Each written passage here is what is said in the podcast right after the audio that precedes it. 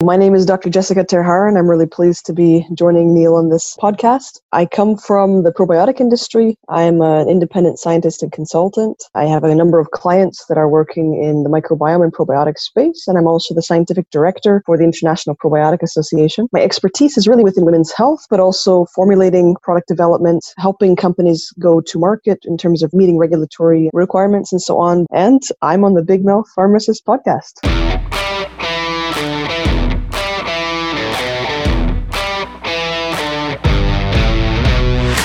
My biggest pet peeve with the probiotic industry is the misinterpretation or misunderstanding or confusion of probiotic science. There is so much really great high quality science that backs up the industry, and of course, there's quite some crap, but we're not proud enough of the good science that we have, and that science tends to be misunderstood, and I think that's because it is so complex. We're dealing with live organisms that have a mind of their own, they replicate on their own, they respond to their environment, they interact with their environment. These are not small molecules that have a certain shape configuration that never changes, that go to a receptor, that activate a target in an end organ tissue and so on. So I think that's probably my biggest pet peeve is the lack of understanding sometimes of the science and then the miscommunication and confusion that ensue.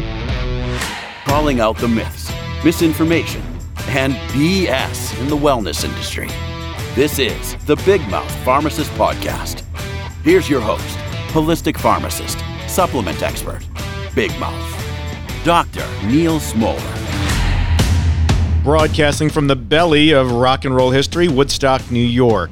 That was a very clever pun since we're talking probiotics today. Today's featured conversation is with Dr. Jessica ter Haar, probiotic and microbiome consultant. And we're talking probiotics for beginners.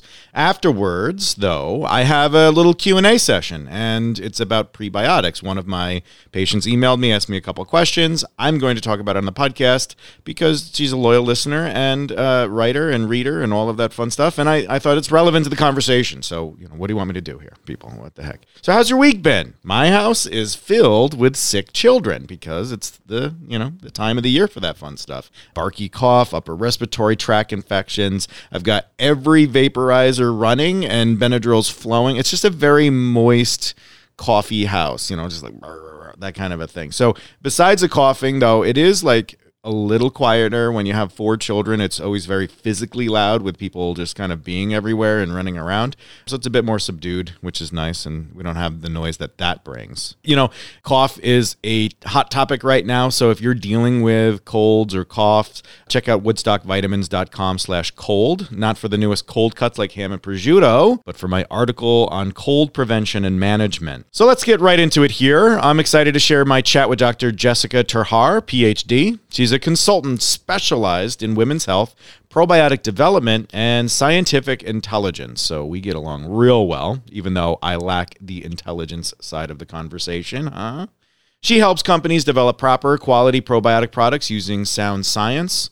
Uh, Dr. ter Haar is very, very, very, very passionate about quality probiotic information. She is also right now the scientific director for International Probiotics Association and has been since about mid 2018. So here's the great Dr. ter Haar, and she's teaching me a thing or two about probiotics. Enjoy.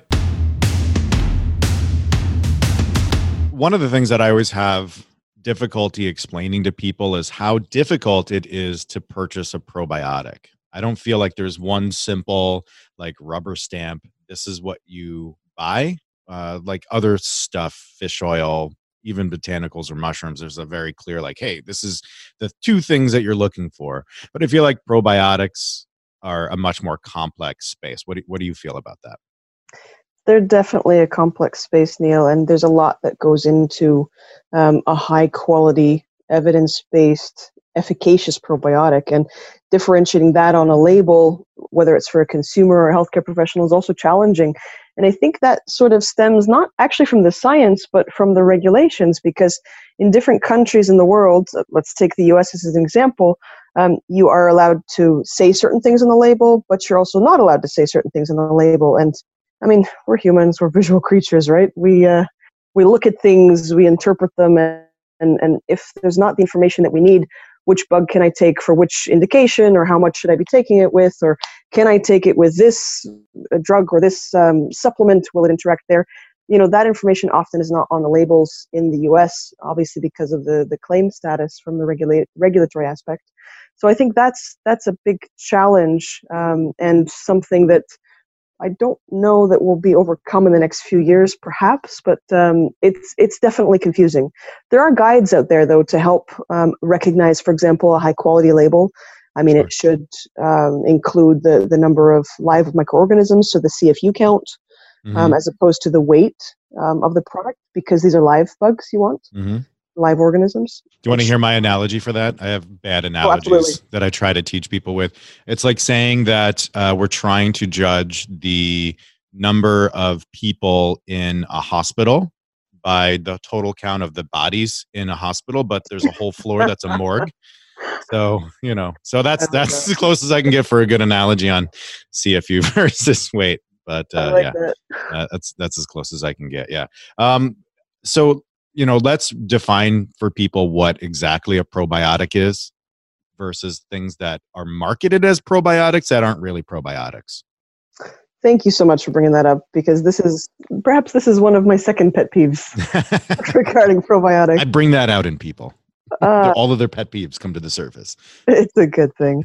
so when we talk about a probiotic, a probiotic mattress doesn't exist. A probiotic cleaner doesn't exist probiotic chocolate probably doesn't exist. Why? If we look at the definition of probiotics, and I'm going to spell it out, and forgive me for being all nerdy here, but the WHO, the World Health Organization in 2001, has defined probiotics as live microorganisms. So emphasize the live aspect that when given in or ad- administered in adequate amounts confer a health benefit on the host. And this definition has been confirmed and reaffirmed and, and ratified by a number of expert scientists and also later on in a, a couple of consensus papers. So these live microorganisms, when they're administered in adequate amounts, that implies a sufficient dose for the said benefit.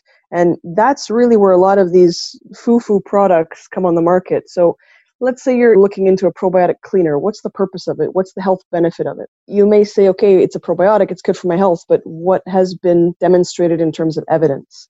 And what's the amount you need to get of that probiotic in your cleaner to achieve that health benefit? And by extension, is it going to be alive when you get it? And what is it doing? I mean, we don't inhale, well, I, I don't inhale or eat my cleaners um, when I'm cleaning my house.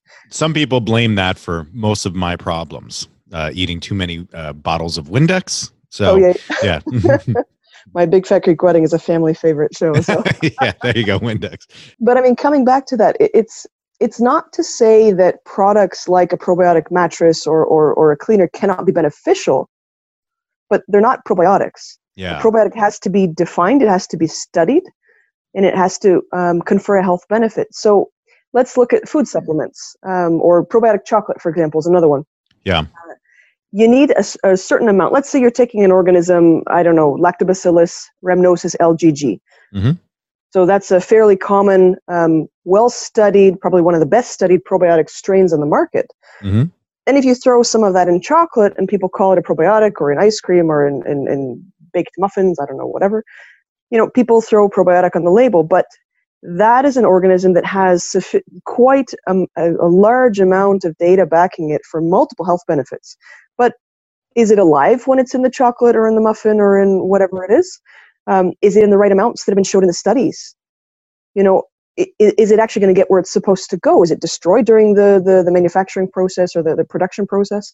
So just describing sort of what a probiotic is not can take us down quite a big rabbit hole. Fermented foods, traditionally fermented foods, are not probiotics. They're not defined. They're not um, usually they're not in adequate amounts in terms of the the proper organisms. Um, fecal microbial transplant is not a probiotic. It's it's an undefined microbial consortia. Right. Strains that are microbial strains that are not documented to have health benefits. They might be beneficial organisms because you know they've been around in the food supply or, or you know they're they're non-virulent, but if they don't have a documented health benefit, we would call them a candidate probiotic. But until they have a documented health benefit, they're not a probiotic. Dead, heat killed microorganisms, they're not probiotics because they're not alive. The idea that these things are labeled probiotic, it's like they should just be labeled with bacteria, which then, how many people would buy these things if it just said like chocolate with bacteria. Bacterial um, cleaners. bacterial laden cleaners. Why on earth? um, so specifically, like a lot of people say to me, you know, kombucha, kombucha, kombucha, kombucha. Can we talk about kombucha just as a, even from a plus bacteria, like what kinds of strains actually end up being in there? What kinds of strains well, would uh survive that mess? Often in kombucha, you have strains that are either from traditional ferments or you have a, a, starter culture that people use. And I mean, depending on the moral ethics of the company and how they approach their products, I think it varies. But, you know, really the strains that are there often serve either technological or flavor purposes. Right. So you want to develop a certain flavor profile, and depending on you know what you're starting with your kombucha, whether it's you know just a straight up you know sugar, ginger, lemon kind of concoction versus something a bit more exotic. I've seen these are pretty cool stuff for kombucha, yeah. but these are not probiotics. And the strains that are selected are really usually for those two purposes. So, um, creating that really, really fizzy, awesome mouthfeel, so to say. And that yeah. comes with high, high amounts of fermentation. So, really robust, high growing strain, like fast growing strains that'll um, survive in a very acidic environment and so on. And, and that can be a range of, of all sorts of organisms. Or they want things to really either digest the sugars or the food that's in there for the bacteria and really enhance the flavor profile. So in some companies, I've seen that there is quite a bit of, well, not quite a bit, but there is quite some R&D that goes into um, looking at what the flavor profiles will be. That tends to be more from the manufacturer's side for the starter cultures, unless you're doing a wild ferment and then, you know, hopefully hit a good jackpot. But again, those are undefined and they tend to serve those two purposes. I have a bone to pick. I know we're going to try to keep it like academic and talk about the the class itself, the, but the you know Bacillus coagulans is what's found in a lot of these food based strains. So if you go to a mm-hmm. smoothie place and they say, "Oh, it's got probiotics in it," it's it's Bacillus bacteria, which are soil based bacteria. Now there's a Doctor Internet face. He's he's promoting soil bacteria as like the new breakthrough. And while I can kind of respect the idea that yes, soil bacteria are going to be a part of our microbiome to some degree, uh, and I'm sure that there are specific strains out there that may have some data that confers a health benefit I just kind of think of them as cockroaches. And I, I, think we just have too many good options for human strains of, of probiotics to then get into the soil bacteria. So, can you talk to soil bacteria, the idea of bacillus strains, and and like, should we be worried about them, or are, is it just a gimmick? Like, can you talk to that? Yeah, certainly. Um, I think there we have to also look at both sides because you're approaching it from a and actually a, a rather slanted philosophical or scientific approach. You're, mm-hmm. you're, making the assumption already that we have to take strains that are isolated from humans. Mm-hmm. If you look at the other side, where did we get those strains? Go back to the first person or the first depending on what you what sort of start of the world um, approach you you adhere to mm-hmm. we either came from bacteria or monkeys or something else mm-hmm. or we were created or you know what flying spaghetti monster yes mm-hmm. right exactly so however that happened we came into contact with them mm-hmm. and we started to evolve with them now if you look at microbial ecology and evolution um, all of the evidence to date seems to point to the fact that we acquired our strains from our environment mm-hmm. um, and ergo you know from mom and from dad and from the dog and from you know the nowadays the air conditioning unit etc yep. but the point is is there's there's an, a complex interaction with our environment and our bacteria and certain strains over generations have evolved to be more adapted to living with humans mm-hmm. lactobacillus the genus is an example of that bifidobacteria is another example um, streptococci uh, staphylococcus you know all of those things on different parts of our skin and our gut, um, in, in the urogenital tract, etc. So when we think about where our strains came from, they actually probably also came from the soil. I mm-hmm. mean, if mm-hmm. you eat an apple, a raw apple, there's bacteria on the skin, there's bacteria in the seeds, there's bacteria in the apple flesh itself. Probably, I think it's, I think some people have actually calculated this and measured it um, using different research techniques to be about 10 to the 9, so almost a billion or 10, yeah, almost a billion bacteria um, in a whole apple. Wow. So we, we get food, uh, we get microbes from our food. We get microbes from our cash registers, from our mobile phones, from the door handles of the car. If you believe in earthing and you sort of are outside a lot, you know, you get organisms from the air. Every time you and I breathe in and out, we exchange organisms. So the idea that we are in a constant sort of state of flux, but our body has these natural barriers to ensure that the bad guys, the virulent guys, don't get in and cause this, you know, big chaotic mess. That has to be taken into account in this discussion. Mm-hmm. So when we speak about soil organisms, as long as they're not virulent, then I don't per se see a problem based on the evidence. Mm-hmm. Now, if you talk about, for example, well, people think about tetanus all the time, right? Sure. So, you know, you cut yourself, you are concerned that it was a rusty uh, nail or axe or whatever you're working with, and, you know, you got your tetanus shot, so you think you're good to go. Just make sure, go check up, keep the wound clean. But the tetanus bacteria is not a problem unless it's growing in an anaerobic environment. So, in other words, that's why you're supposed to, you know, keep the wound open, keep it clean, etc., so it doesn't start producing its toxin, right? But that's an example of an, an organism that can adapt to be pathogenic in the right environment. And all bacteria have this capacity, even the good ones that have adapted from in our bodies over those generations. So when we say it should be a human isolate, I would actually, as opposed to a soil isolate, I would say it needs to be an evidence based isolate.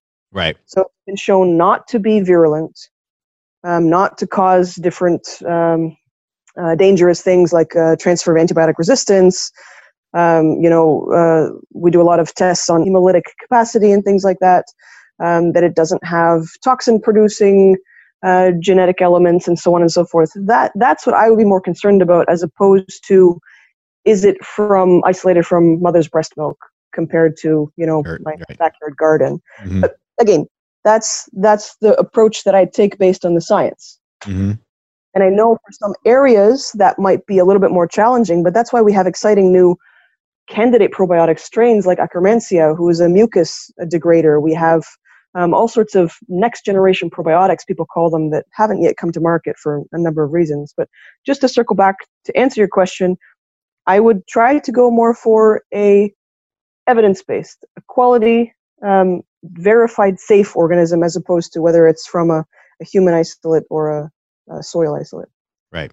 Great. And so you just said what I tend to say, just more intelligently, I think, probably. so the the uh, let's use this kind of as a segue into the conversation around quality because I just want to double down here because bacillus strains obviously are a pet peeve of mine because I just feel like it's a marketing gimmick at this point that they're using all of this idea they're promoting more the idea that it comes from the environment and that's what makes it better that natural fallacy and and then they're promoting this product. But when they make the product they're not doing everything that they're responsible to do which is label the substrain. So which specific strain of uh, bacillus coagulans is it right?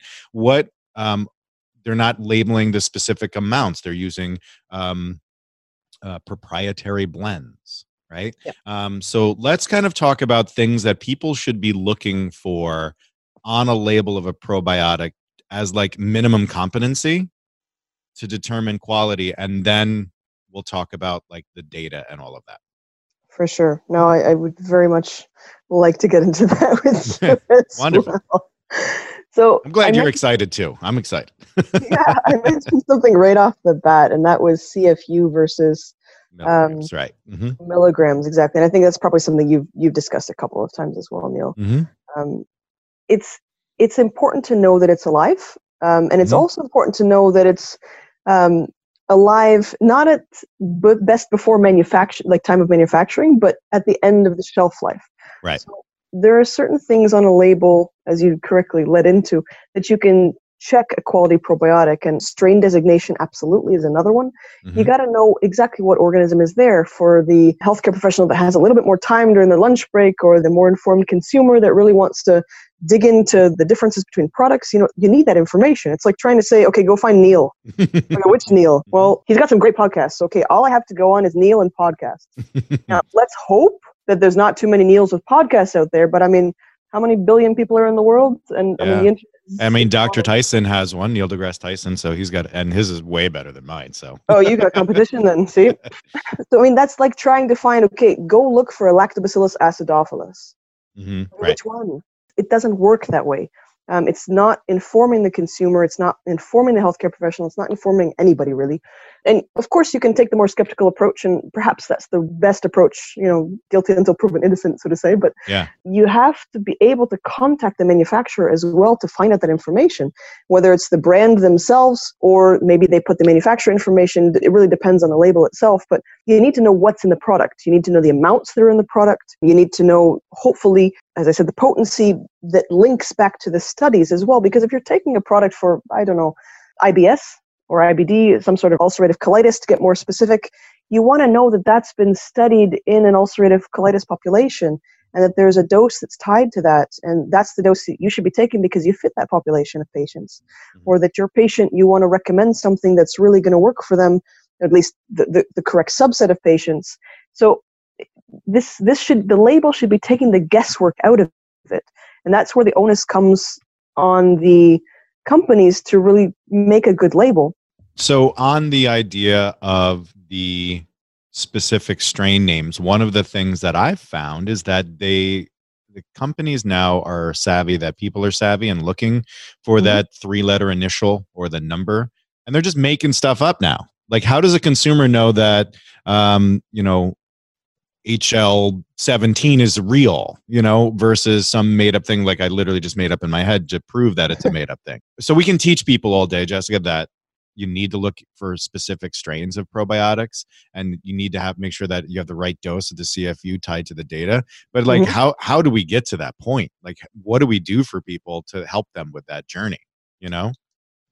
As I said, the onus tends to be on the companies, unfortunately right. or fortunately. And usually in my experience good companies will have good labels so yeah. if you don't find a product and I, I know there's a price difference often and that's a hard thing because yeah. probiotics are not reimbursed they're not usually eligible unless you have like an hsa or something like that yeah. you know they're not usually subsidized in that sense so they can get expensive mm-hmm. but have you have you come across any resources i guess that lists out um, strain you know popular strain names uh, or anything like that or is that something i should start building well, you, you can you can try to build it, but I mean there are couple of guides out there that focus on some evidence-based products, mm-hmm. uh, mostly on the strain names. So there's the clinical probiotic chart in the U.S. and in Canada.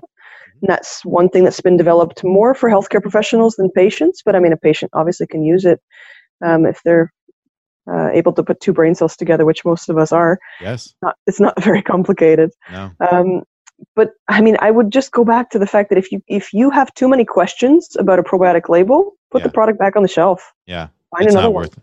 Yeah, and don't buy these things off of. Uh, I always right. say don't buy don't buy any supplements off of a review or a recommendation because the whole system's broken and it's a mess, and then everybody's making recommendations based on that, which is the silliest concept ever. You know? Indeed, and I mean, other things you want to look for in a label is the storage information. How the hell do you store it? Right. You want something that's dry. Oh, but I sh- it should be refrigerated. Well, don't store it the way it doesn't say to store it. Right. You know, that information should be there. You want to, you know, what the shelf life is. You know, and one of the things, and I've said this a little bit before, um, is you want to be able to contact the company. So there should be information, contact information as well on the label. Mm-hmm. Um, in addition to you know the, the the serving size and should you take it with food and should you not take it with food and stuff like that. But yeah, if if that information CFUs, we talked about the full name of the strain, so that's the genus, species, and strain name. So Lactobacillus uh, rhamnosus GG, for example. You know, you want to know what it's, hopefully what it's being used for, so supports immune health or digestive health, something like that. You want to know the dosage or the, the serving size, the amount you need um, to be consumed. You need to know how it's stored, um, used by a certain expiration date, etc and also the company contact information. I mean, if a label doesn't contain those basic minimum things, put the product yeah, that's that's one that's a, a, a big red flag that it wouldn't contain any of those things at all. Yeah. And and the thing is, is like leading probiotics do lack one or more of those things, which is crazy to me. But that's the nature of our industry, and that's why I'm running my big mouth all the time. So the so the idea of colonization comes up as well. So we talk about um, the idea that oh ours actually colonizes or you know those kinds of conversations come up quite a bit and there's a lot of like scientific media talking about why probiotics don't work is because they don't colonize. So i know that you have a specific uh, perception of this based on your expertise so let's talk about that. I'm a bit biased on this one but again trying to be a balanced scientist my two brain cells are fighting each other right now um, trying to be a balanced scientist, if you look at both sides, this actually goes a little bit back to our previous philosophical discussion. Look at us, science, philosophy, all in 20 minutes. My God, you're poor listeners. Um, call, if you think of a colonization, um, this stems from the idea that we are replacing microbes that are missing. So the, the missing microbes hypothesis or the lost friends hypothesis, as we call it in the science. And there's nothing wrong with that hypothesis, but the evidence seems to be for probiotics, pointing more to the fact that colonization is not a prerequisite for efficacy. So in other words, you don't need a probiotic to long-term permanently colonize the respective niche for it to work. Now, that might be different in certain niches in the body. If we take the gastrointestinal tract, I'm fairly certain that a probiotic that you might take that contains, I don't know, 10 to the 9, maybe 10 to the 10, is a drop in the ocean compared to the number of organisms that you currently have in your gastrointestinal tract. We're talking, depending on where you are in the alimentary tract, um, 10 to the 9, 10 to the 11, 10 to the 14. Mm-hmm. This is a drop in the bucket. Right. So, would we even be able to identify if it colonized? No, unlikely we're able to identify the organisms that come out, but it's not a one on one, one in, one out kind of thing. Yeah. So the evidence more points to transient colonization and functional colonization in the sense of let's make an effect, let's stick around for a little bit of time, and then we're just going to leave because we're trying to um, uh, stimulate uh, the, the good guys to come back. We're not necessarily going to stay, but we want to also functionally promote their survival, their growth, their development to, to, to reasonable numbers because really probiotics have a functional effect. It's not a compositional effect. Um, that's in the gastrointestinal tract. If you look at um, preterm infants, for instance, mm-hmm. there's a clear case where you possibly do want colonization for a certain period of time, but again, it's not permanent. Mm-hmm. We know that when preterm infants have necrotizing enterocolitis, NEC, um, they have a dysbiosis or a disbalance in the colonization of the gut. So feeding, for example, a, a Lactobacillus reuteri or a Bifidobacterium infantis, or you know, depending on which probiotic strain you are talking about, those strains tend to colonize a bit more long term. But again, mm-hmm. they're not permanent. They're not for the rest of the life of the baby or the, the adult, etc., as they develop. So there's different phases that you can consider as well. In the urogenital tract, of course, everybody um, understands, I hope, that you want high amounts of lactobacillus mm-hmm. strains and subspecies and species, but you want a low diversity. So if a lactobacillus, uh, let's say uh, Reuteri RC14 strain colonizes for a month or two months or three months, that's great. But it's likely not going to be there much longer after cessation of administration. So different niches, different approaches, but in general, my perspective based on the evidence I've seen is that colonization, permanent colonization, so for the rest of your life, you take a probiotic once, you're good to go. That's not a prerequisite for probiotic efficacy, and that's really a very strong point of confusion um, with respect to a lot of the studies that come out and a lot of the negative press that's been had in the last little while, maybe last year or so. FMT doesn't even colonize. Right. Microbiota, microbiota transplant doesn't colonize either. It's not permanent and it would be actually strange if it was permanent because that would be that, a problem we have not evolved. Right. The did you hear about the south park episode that talked about fecal transplants I did not. As a little aside, it was great. So this uh, one of the moms got a fecal transplant because of some horrible condition or something like that, and she felt so much more energetic. And they were really playing up the positive side. So the, none of the doctors of the other women allowed it because they didn't have the indication for it, of course. So then they tried to steal her feces. Oh That's God. the whole episode. I gotta look this up. oh, it was so good. Yeah, it, they've done really good stuff with vaccines too this year. But anyway, um, more on point, let's talk about probiotic efficacy just in general, because I have so many people that they don't think that probiotics are something that we should be proactive about. It should be to address an issue, or it should be something that we do um, to feel better. And if it if a probiotic doesn't make us feel better, it doesn't work. So let's talk about the concept of efficacy and like what we're really trying to get at and what a probiotic can really do for people, um, especially like the general population that, that may not have digestive issues? You got to define this a bit more for me. Forgive sure. me, I'm going to be mm-hmm. a nerd. Yeah, no problem. Let's be a nerd then. Let's uh, let's dig in a bit. So let's, let's put our say nerd hats on here. so let's say that um, we have many people that don't they have no indication. They have no uh, bloating after a meal. They have no uh, inconsistency of their stools. And but they've heard that probiotics are good to use. Do you believe that there is evidence uh, that using a well-made quality probiotic would be something that would be beneficial for them for their long-term health to prevent any problems Prevention is a different story because uh, um, that obviously depends, first of all, on predisposing risk factors and a number of other things. But then again, I'm going to direct you, Neal, back to the definition of probiotics. mm-hmm. Evidence is based on documented health benefits. Mm-hmm. So the the good evidence that we have for probiotics in terms of prevention, um, obviously NEC is for me the the, the poster child. Um, we have in children, just keeping with the pediatric theme, we have uh, prevention of antibiotic associated diarrhea. Mhm. Um, there's prevention for a couple of other things, ranging from urinary, or not urinary, well, urinary tract infections as well, but upper respiratory tract infections. Um, so there's a few elements that, for the preventative side of things, it's Yep. not so strange to use. And I mean, then if we go sort of to the the general person who just wants to be overall healthy and and and you know doesn't really have anything and they're they have no risk factors coming up on their radar and, and so on and so forth i would say if you have the money to spend it's not going to hurt you um, Yeah. always good to boost the immune system in one way or another but Mhm. then again what is health and i know it's a bit of a cop out answer but again what is health and what are we trying to do I, I'm, I'm not someone that should that suggests to take a supplement just because i've heard it's good for me Mhm. um, everyone is an individual. Their makeup, their biochemistry, their their physiology is all different, and health is sort of a a, a, spectrum for everyone. I think.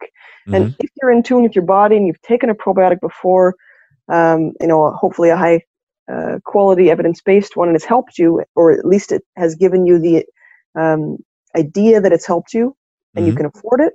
Yeah, take it again.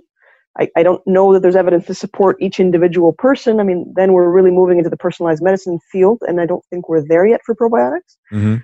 But you know, if you're someone who has heard a great Google review and your friends swear by this one probiotic, and you try it, and you're thinking, uh, "I didn't feel a difference."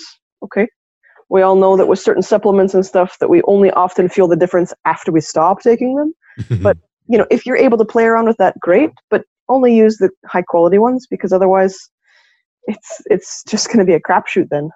Maybe- literal crapshoot. Uh, I think it's important that you said that, and I know you feel like it's a cop out answer, but you know this is a podcast for consumers. You know, I have lots of healthcare professionals that are listening, but consumers often hear the hype. They hear the people that are promoting this stuff, the editorial. They're hearing the grandeur around the whole thing versus a, what a responsible scientific answer actually is. It's well, you know, indication, dose of a specific product and outcome you know? And i think it's important that when we talk about this stuff like we hear that kind of a thing that yeah okay it's something that you can use and i'm not going to say no to. Um, make sure you're getting a good quality probiotic when you do do it but it's, it may not confer some tremendous health benefit for you individually especially because you're just kind of randomly selecting strains versus the, Exactly. the pairing you know and exactly. and that's literally my entire approach to supplements is that you know there are some that have evidence you know for people with you know we're, we're talking about probiotics so if there's ibs or ibd or crohn's or or like you said antibiotic um, uh, prevention to prevent diarrhea and, and all of this other stuff so there's there's stuff that's there but then there's the, just the general you know whatever if you want to try it go right ahead you're an adult do what you need to do and as long as you're getting a good probiotic and that's that's where we help people is making sure that they can find that that good probiotic so No, for sure. And I mean, at, at the end of the day, what I always say is probiotics are not the answer. They can be part of the solution Mhm. if you have a problem.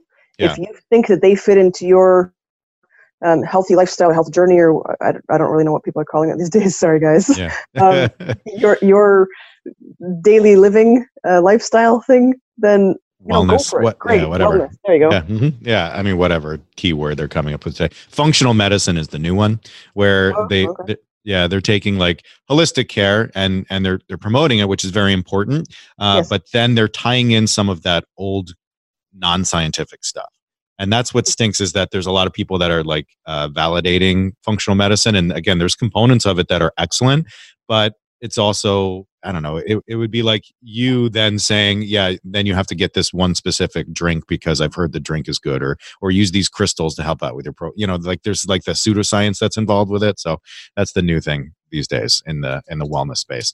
Um, the idea of you know probiotics just being one picture. I know that we were talking about probiotics and that's where your expertise is. The- there's also a trend around prebiotics. Do you have any opinions or thoughts on on that topic Yeah, I think prebiotics are a very rapidly developing space. I, again, my expertise is not in prebiotics, but what I can say is that there's a lot of there's a lot of good new evidence emerging. I know that there's a new definition for prebiotics that just came out, um, or a, a revised definition perhaps. But um, what they're showing is that there's a lot of really cool functional benefits in addition to just sort of technically being the food for bacteria. Mm-hmm. Um, so there's other potentially immunostimulatory um, aspects, bactericidal effects, and things Mm. like that. So it is a, an exciting space. And, and in terms of prebiotics for supplements, the nice thing about them from a commercial perspective is they're a little bit more well defined. Uh, Mhm. They're not going to grow on you and, and, and change based on different starter cultures like Right. bacteria will. Um, so in that sense, they're a little bit easier to quantify dosing and and quality and so on and so forth. And and there's a lot of new uh, sources of prebiotics as well that are being identified. Uh, so potato starch is another one that's coming out. Um, obviously, you have your inulin, your FOS, your GOS, and all, all of those types of things. But um, people are looking also into plant polyphenols as having potential prebiotic properties and so on and so forth. So it's a rapidly evolving space, and I think we'll see a lot more coming out of it. Yeah, I was reading some data on urinary tract health uh, and women's health, and I saw that they were talking about the the prebiotic effect of uh, like some of the polyphenols and even D-mannose, you know, sugar. So you know, um, but anyway, the one of the things I wanted to touch on before we move on from like quality discussions, um, I've heard a rumor that some of the strains listed on some of the like garbage probiotics that are out there aren't actually intentionally put there, but they're cross contamination from their their manufacturing, and then they list them there so that way they don't they don't like uh, have an adulterated product on their hand. Is there any truth to that? I, I wouldn't know to be honest because Oh, I- I, tend to be more on the scientific side of things Right.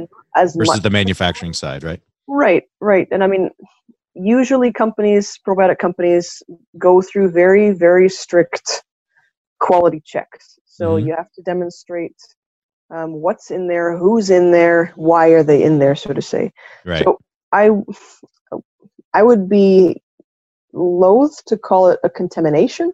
I do know sometimes that some strains are more robust than others Mhm. um, and so they might be slightly overdosed because you have to overdose a product slightly because you're going to have a little bit of die off over the shelf life of the product, right? Yeah. So you have to overdose to make sure in a high quality probiotic that you can achieve that same dose still at the end of the shelf life, right? So you might have a different, slightly different proportion of, of the strains than you um, had at the beginning or the end, but I, I really couldn't comment much more on that because it's not. It's not the area that I'm daily, um, involved with on a daily basis, Neal. Right. Sorry. Yeah, supplement quality is my nerd nerd out thing. So like I, I look at all, All this stuff and I've heard I've heard the stories, but uh, the I didn't know if like it got back to the the science nerds, the data nerds. so well, you know what? It probably would come back to us because Yeah. we tend to deal as well in our consultant on the assays that are used in these quality checks. And I mean, Yeah. Whole genome sequencing is, is a quick way to do it sometimes Yeah, because then you can I, I feel like the companies that would call you wouldn't be the problem in the first place. You know, probably s- not. right if they're smart enough to call and that's the thing one of the points that i wanted to talk about is around the regulation of supplements and and probiotics in particular and you know i, I know you believe that north america is like regulated but i feel because of the failures of of our regulations where there's like glaring loopholes uh, in the process a voluntary process generally that though there's regulations in place it doesn't mean that the the entire industry is producing quality products as we, we've kind of talked about you know so Right. And let's let's not confuse two elements here. sure The North American, or let's just take the US for now. The US is a regulated space, Mhm. but it's not policed. yes That's the difference.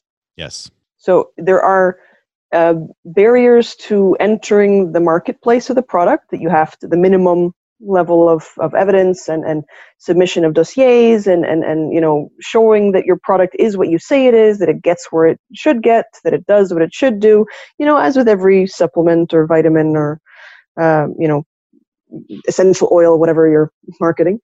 But that dossier once the product is sort of notified that it's we're good to go we meet all your compliance uh, requirements they do their checklist you make sure your checklist is, is good it's launched on the market you know it's not police there's no way the fda or, or the various um, divisions within you know CBER, CFSAN, etc., can police all the thousands and thousands of products that are on the market currently and also launched every year. I mean, this is your tax dollars don't pay for that. Your government won't pay for that because there's no point.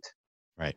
It's just it, it's not that it's a fruitless activity, but it would be so inefficient. It would be so challenging and, and it would just force companies often probably underground a little bit more and, and into bad habits perhaps. I don't know. I'm not, I'm not a i'm not a lawyer. I'm not a litigator. I'm not a, a regulatory expert but um, it, it would be very challenging to police and you would need extreme amounts of manpower just to catch a couple of guys who are not doing it right but mm-hmm. you know, they often come to the surface whether it's from the marketing side you know with the ftc or on, on the quality side. Unfortunately sometimes consumers are the ones who tend to be the guinea pigs and and maybe there's uh, you know a contamination of a product and somebody gets sick or hurt or worse death you know god forbid. But um, the system somehow seems to do that self itself but it's not a policed system. It's a regulated system. So let's make that differentiation. Sure. And so then outside of the US is it is it a uh, is it as big of a problem or are we the the real problem when it comes to like the the mismatch between regulation and policing?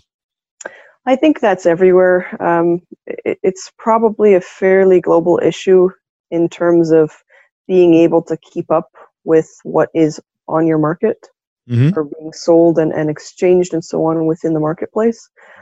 I know in Canada, for example, the requirements are a little bit more strict. However, there can be a lot of piggybacking on a dossier mm-hmm. for a probiotic supplement going to market. So we have something called the Natural Health Product Directorate, and you have a probiotic monograph um, that's been established and defined by uh, the government uh, or Health Canada, anyways. And you know, if you if you meet the appropriate um, requirements of that, then you get a, a natural health product number and, and so on and so forth. But the policing also doesn't happen on that level. It's just too cumbersome and it, it's too expensive. Yeah. Really. And if you look to other countries in Asia and Europe, etc., it's the same thing. But I mean, the, the systems are set up a little bit differently, but it's it's more it tends to be more of a notification system. We've met your requirements. They do a quick check, and then the product can go. So it's regulated, but it's not policed. So let's get away from the deep discussion about the stuff that everybody's probably keeled over about. And let's talk about using probiotics in like women's health and oral care and stuff like that. So, is it smart to buy probiotics that say for women on them, or is that just a marketing thing? Again, I'm gonna I'm gonna sound like a broken record here. Sorry, dear listeners. Neal's gonna kick me off the podcast in a second. No you gotta way. go back to the definition. You gotta right. go back to the definition. What are they studied for? What are the strains known for? Can you find evidence? If you want to go search PubMed, go for it. But um, can you find evidence linking those strains specific with that strain designation back to some indication for women's health that you are hoping to take a product for? Well, I mean, that's just the the point of me saying that is like, what does women's health mean? Yeah. does well, men does men's health involve watching sports and playing video games? You know what I'm saying? Like, what is women's health? So, are we talking about urinary tract health? Are we talking about reproductive tract health? Are we talking about um, hormonal does does a probiotic change a woman's hormone profile you know? So let's talk about the specifics and let, let's talk about urinary tract health and like strains that are beneficial in that ar- arena and you know does every does every woman uh, need a preventative probiotic in this situation? Is this one where we have data or is this one where we're gonna we're gonna only wait for treatment or if we have recurrent infection? So like let's talk about the specifics around like just starting out urinary tract health i guess. Okay um, I think the best studied area is actually not urinary tract infections or health, but probably vaginal health. I uh, I have a small confession to make. I was called the. Actually, wait. Let's not say that. oh, go ahead. Do it. Are you kidding me? You could, totally, you could totally say it. Oh my God, it's going to be so awesome if you say it. Now I'm interested. Now you're interested.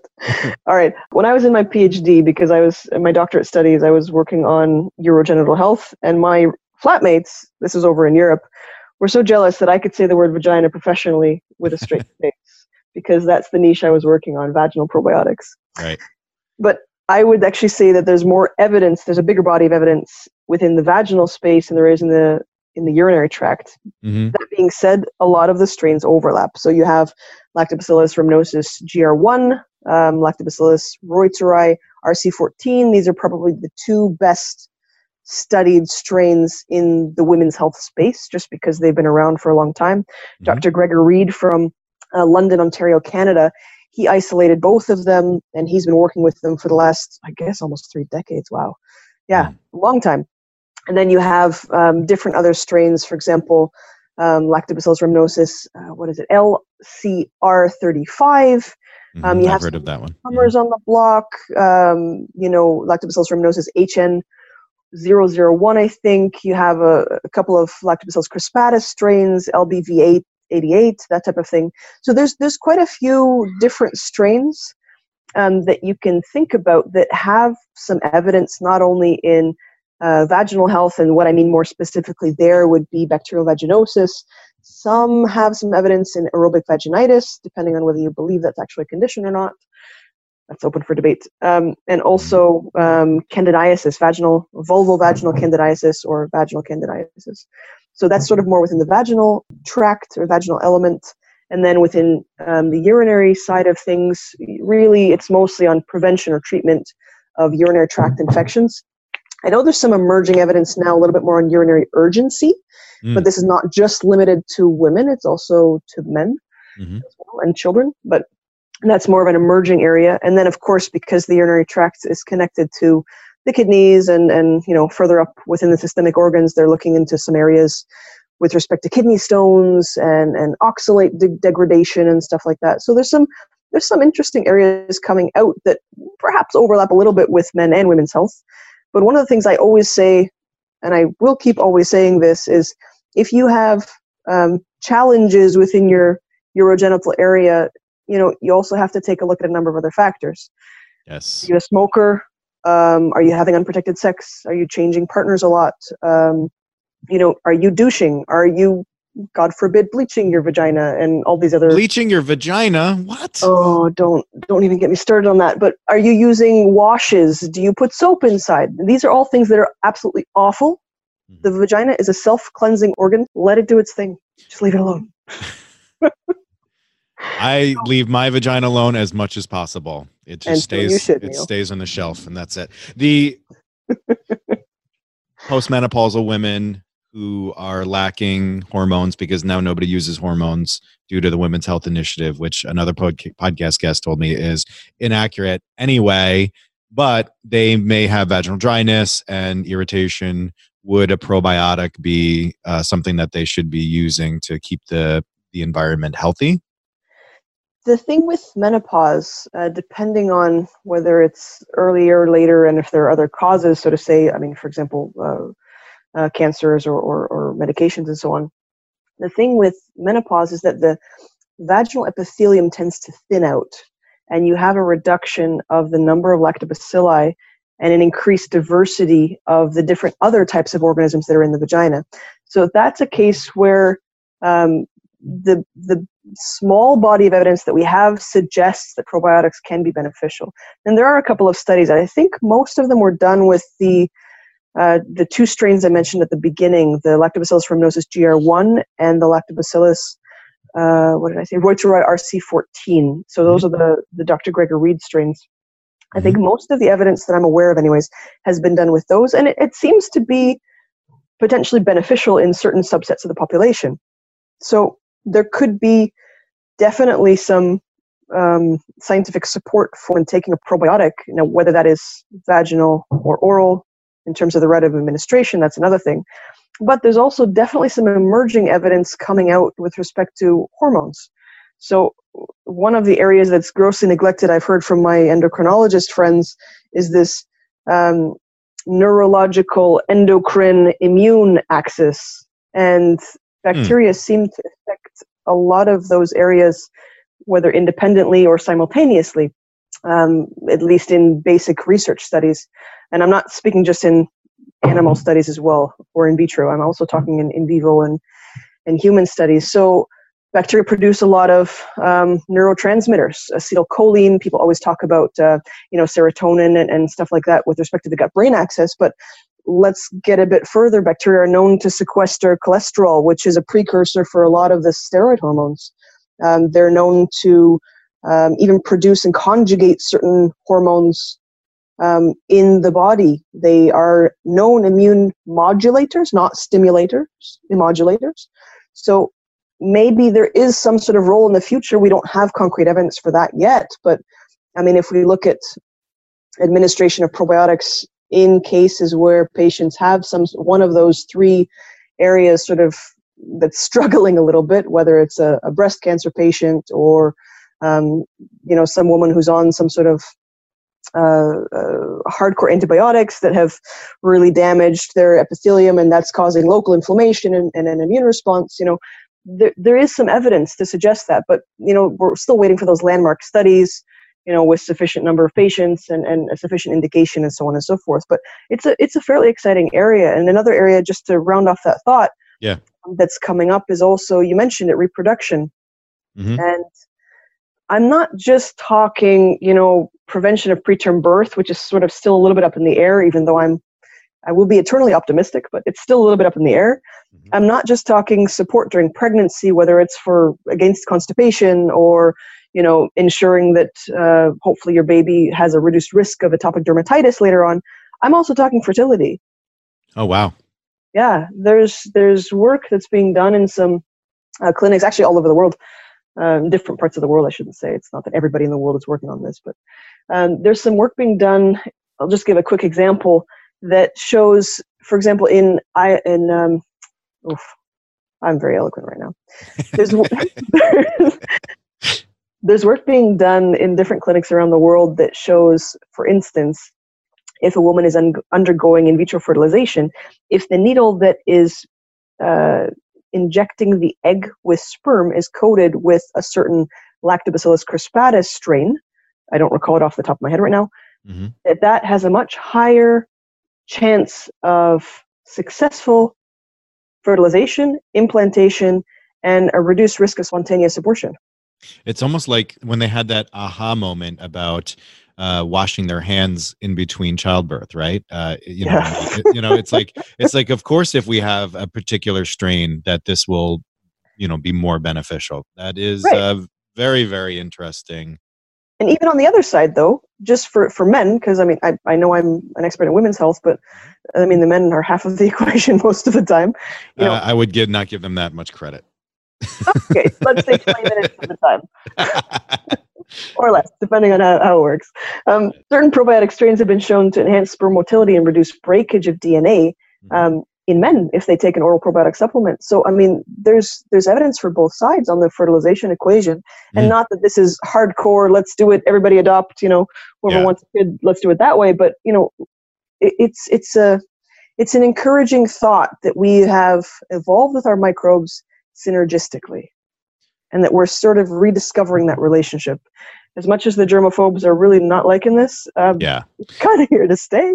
Well, I, I, think you know we had a, a, microbiome expert on the podcast a couple weeks back, and the idea that you know our environments are so um, sterilized almost, or like completely different than what they're used to. Somebody who lives in the city, uh, somebody who travels a lot, and just like the the multitude of uh, changes that we've done with technology to our our exposure to these uh, bugs and us going us going oh wait we shouldn't have done that you know a very human response right, um, right. before we leave i want to just talk about oral health real quick mm-hmm. um, mm-hmm. what kinds of things can people do from an oral health probiotic or should they know about the oral health probiotic connection because a lot of people would think oh i'm using a probiotic and i'm swallowing it what does that have to do with the bacteria in my mouth yeah big question actually i'm happy you asked that because the oral cavity is one of the best studied hmm.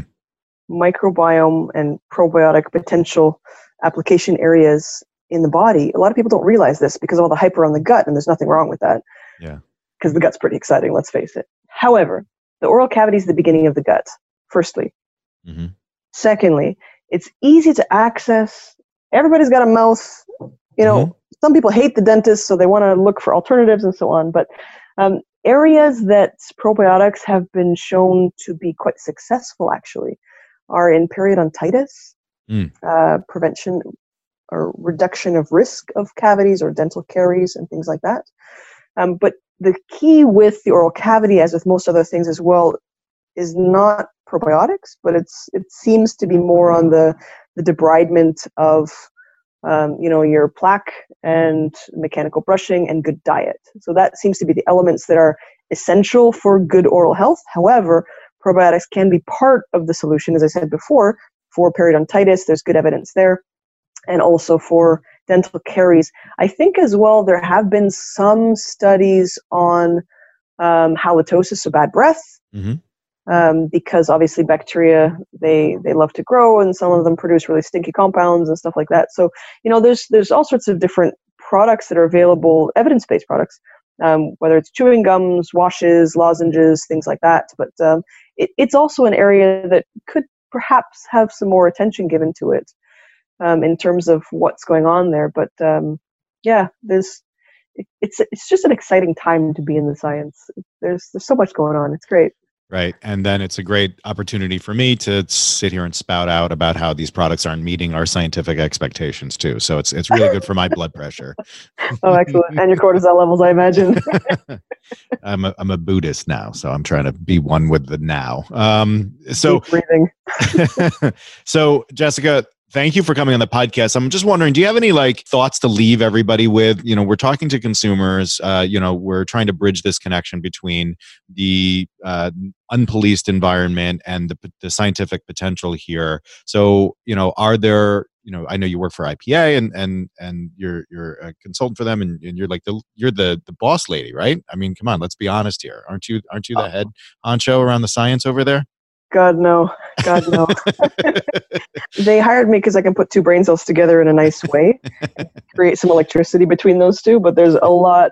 There's so many better scientists than I am there, and I'm grateful because I'm I'm learning a lot from them. But that being said, um, Yeah. So, there's any any thoughts that we can leave people with and like help them uh, bridge this gap?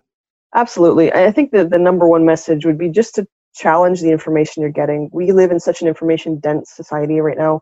And, you know, we look to the experts for their opinions, but who are the experts and what are they saying and how can we vet them? And then, oh, we have to look to another expert to verify what that expert's saying, etc. and data is not data. It's not data. It, you know, I left academic science partially because I was a little bit disenchanted that data could be so easily manipulated Mhm. and that frustrated me. Perhaps I'm a bit naive and a bit of an idealist, but We need more of challenge the information that you're getting. Don't be complacent because it's very easy to circumvent the system sometimes, and you're the one who's going to get hurt, unfortunately. Um, and I know that puts an added burden on consumers, but I feel like we're in an age where we have a lot of information. People data dump on us routinely, so we're just trying to process everything. And you know, don't be paralyzed by the analysis. Don't don't be intimidated.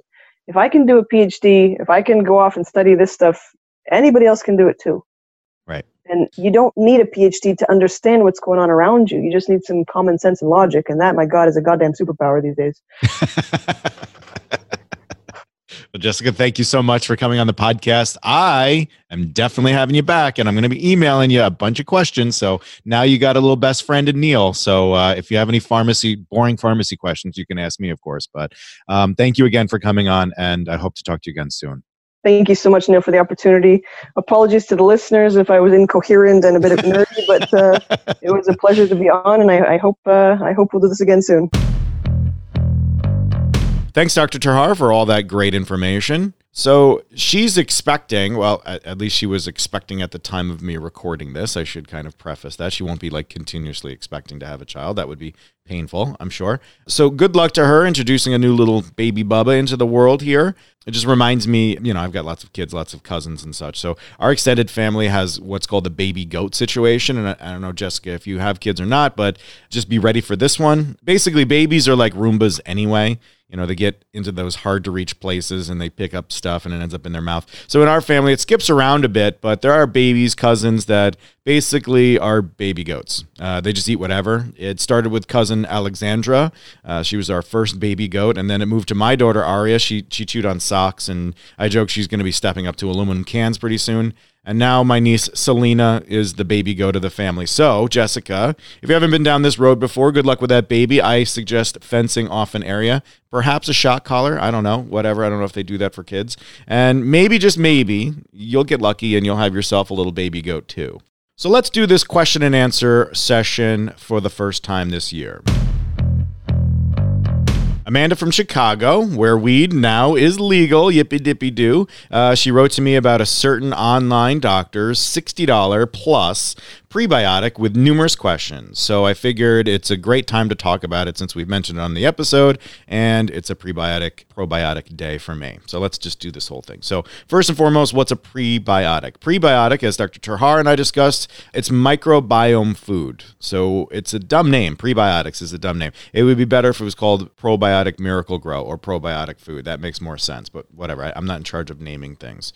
They're the sugars and compounds we can or don't break down but are ripe for the picking for the microbiome, the bacteria and the bugs that live inside of us. They love to eat that stuff. They've evolved to eat that stuff, and that's their energy source. So they'll grow and thrive if our fiber supply, if our prebiotic supply is plentiful. So again, prebiotics and probiotics are two separate things. Probiotics are the organisms and prebiotics are the food. Prebiotics are coming typically from fruits and vegetables, the complex carbs, and as I said, fiber rich foods that we eat.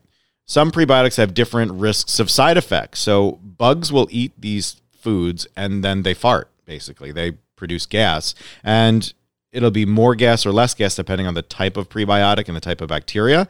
And that farting might accumulate in you as bloating and gas as well. The other thing is if you the wrong bacteria get the right food, they'll grow and thrive and they'll start secreting all their grossness everywhere and then that can lead to GI irritation and pain. So ensuring that we have a proper prebiotic supply is important to a healthy microbiome, okay? Prebiotic supplements though are generally a big racket. Think about what prebiotics are. They're fibers. Fiber supplements are cheap Okay. And what prebiotics do is they take the inexpensive raw materials like banana powder, which technically is a prebiotic, right? It's rich in, in inulin and stuff like that. And they mix them with small amounts of the more costly and potentially better prebiotics. And you look at that ingredient list and you're like, okay, so there's banana powder, but then there's all these other things that I was told to look for in a prebiotic. And it's it's a list that's carefully curated to make you think that that product is special. So we need to pay attention to not just what ingredients, but how much, and is it enough to actually have an impact on my body? So most of the products that are out there, especially these $60 plus ones, are just glorified fiber supplements. Now, that can make people feel better. People will take these things and go, wow, I, uh, I feel really great because most of us get about 15 grams or 50% of our dietary fiber needs. So just by supplementing the fiber alone can make you feel better, not necessarily the prebiotic functions of the fiber supplement. And all of that deception technically isn't a problem if the price is reflective of the material used and not the marketing, right? So paying more than 20 bucks a month for a banana supplement seems pretty legitimate to me, but more than that, that's just way too much. We have an article on this at woodstockvitamins.com that goes over prebiotics in more detail. And soon we'll have a prebiotic expert actually on the podcast. And that should be coming like mid 2019, which is great. But for now, if you have a specific prebiotic question, because I'm not going to bash specifics about products on the air, I don't have enough money for lawyers to do that. Just give me a shout at podcast at woodstockvitamins.com. We may find in all of that discussion that a prebiotic is not really the linchpin here. There may be other lifestyle modifications that we can do to make your gut healthier without even broaching the subject of a prebiotic supplement. And that's an important holistic manner of managing your gut health. So that's it for today's episode. I want to thank Dr. Jessica ter Haar for coming on and discussing probiotics. If you want to reach out to her, her email is jessica at terhaarconsulting.com. That's Jessica, like Jessica, the song, right? Allman Brothers, right? I don't know. Okay. Uh, at Terhaar Consulting, T E R H A A R hyphen consulting.com. Thank you very much. Make sure you subscribe, review, and tell a friend about all the fun that we're having over here. And until next time, keep listening, keep learning, and be well.